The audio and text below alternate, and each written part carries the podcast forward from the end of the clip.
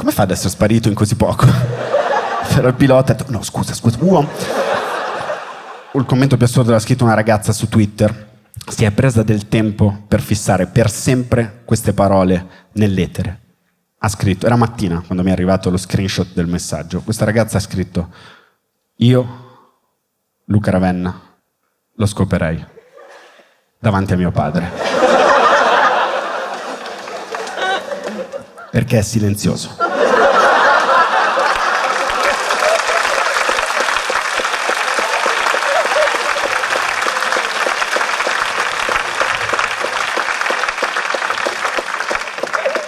Allora, innanzitutto, che cazzo ne sai? Che quando scopo io non urlo tutto il tempo. Ah! Bellissimo, una persona che fa l'amore così. Ah! Ma poi, cioè, c'è una, una coppia, mm, una coppia, voi due siete una coppia. Hai fatto finta di... Da quanto state insieme? Non state insieme? L'hai portata qui per la prima volta? È vero o no? State insieme? No, siete amici. Eh, stiamo facendo un momento molto. mi vergogno di quello che sto per dire. Molto italiano. Siete amici? Lei ha fatto no, lui ha fatto. Ok. Lo, non possono chiedere. Avete fatto l'amore? Oh, e che porca puttana. Fantastico. E, e, però vi frequentate da poco. Vi siete mai ubriacati insieme? Non ancora? Lei era ubriaca e tu no. Tu sei un criminale.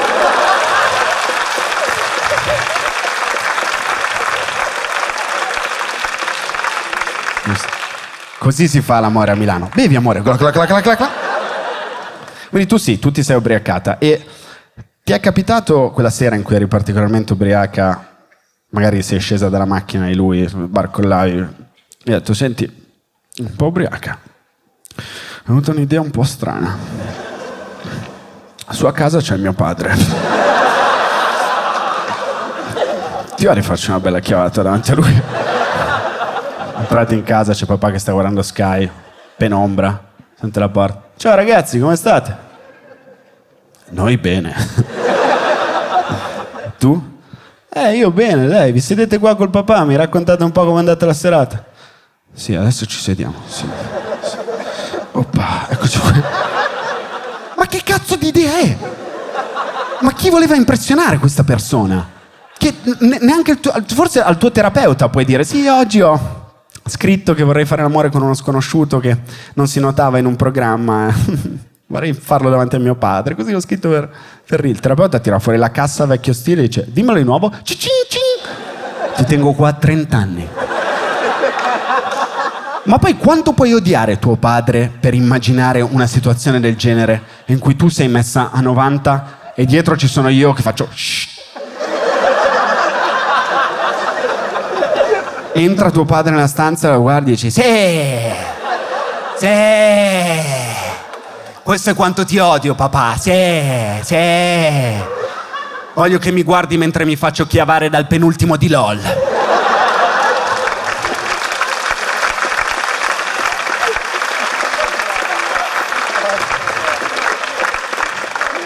Fru non era disponibile.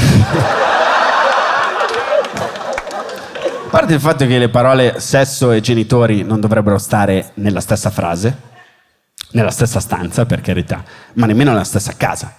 E cioè, quando sei giovanissimo e le prime volte che inizi maldestramente a fare l'amore, non c'è cosa peggiore che andare a casa della tua fidanzatina e ci sono i genitori nell'altra stanza e devi fare piano. Shh, devi fare piano. Ma sempre, sempre in quelle situazioni, non appena ti appoggi sul letto, il letto fa Sgnacca wow wow! Sembra doppiata da uno studio di cartoni animati. Sposti il piede per terra, il piede fa. Ti viene duro il cazzo.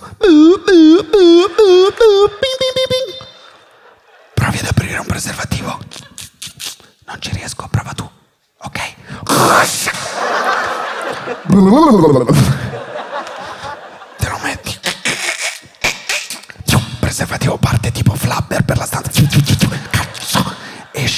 Corridoio, entra nella stanza dei genitori, finisce sull'orecchio del padre, wow, wow, wow, e si gira. Ma mi stai ciulando la bambina?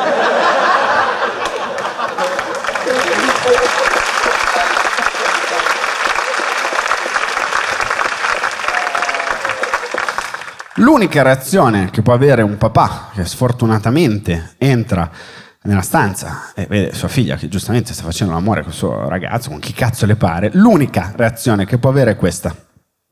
Opla!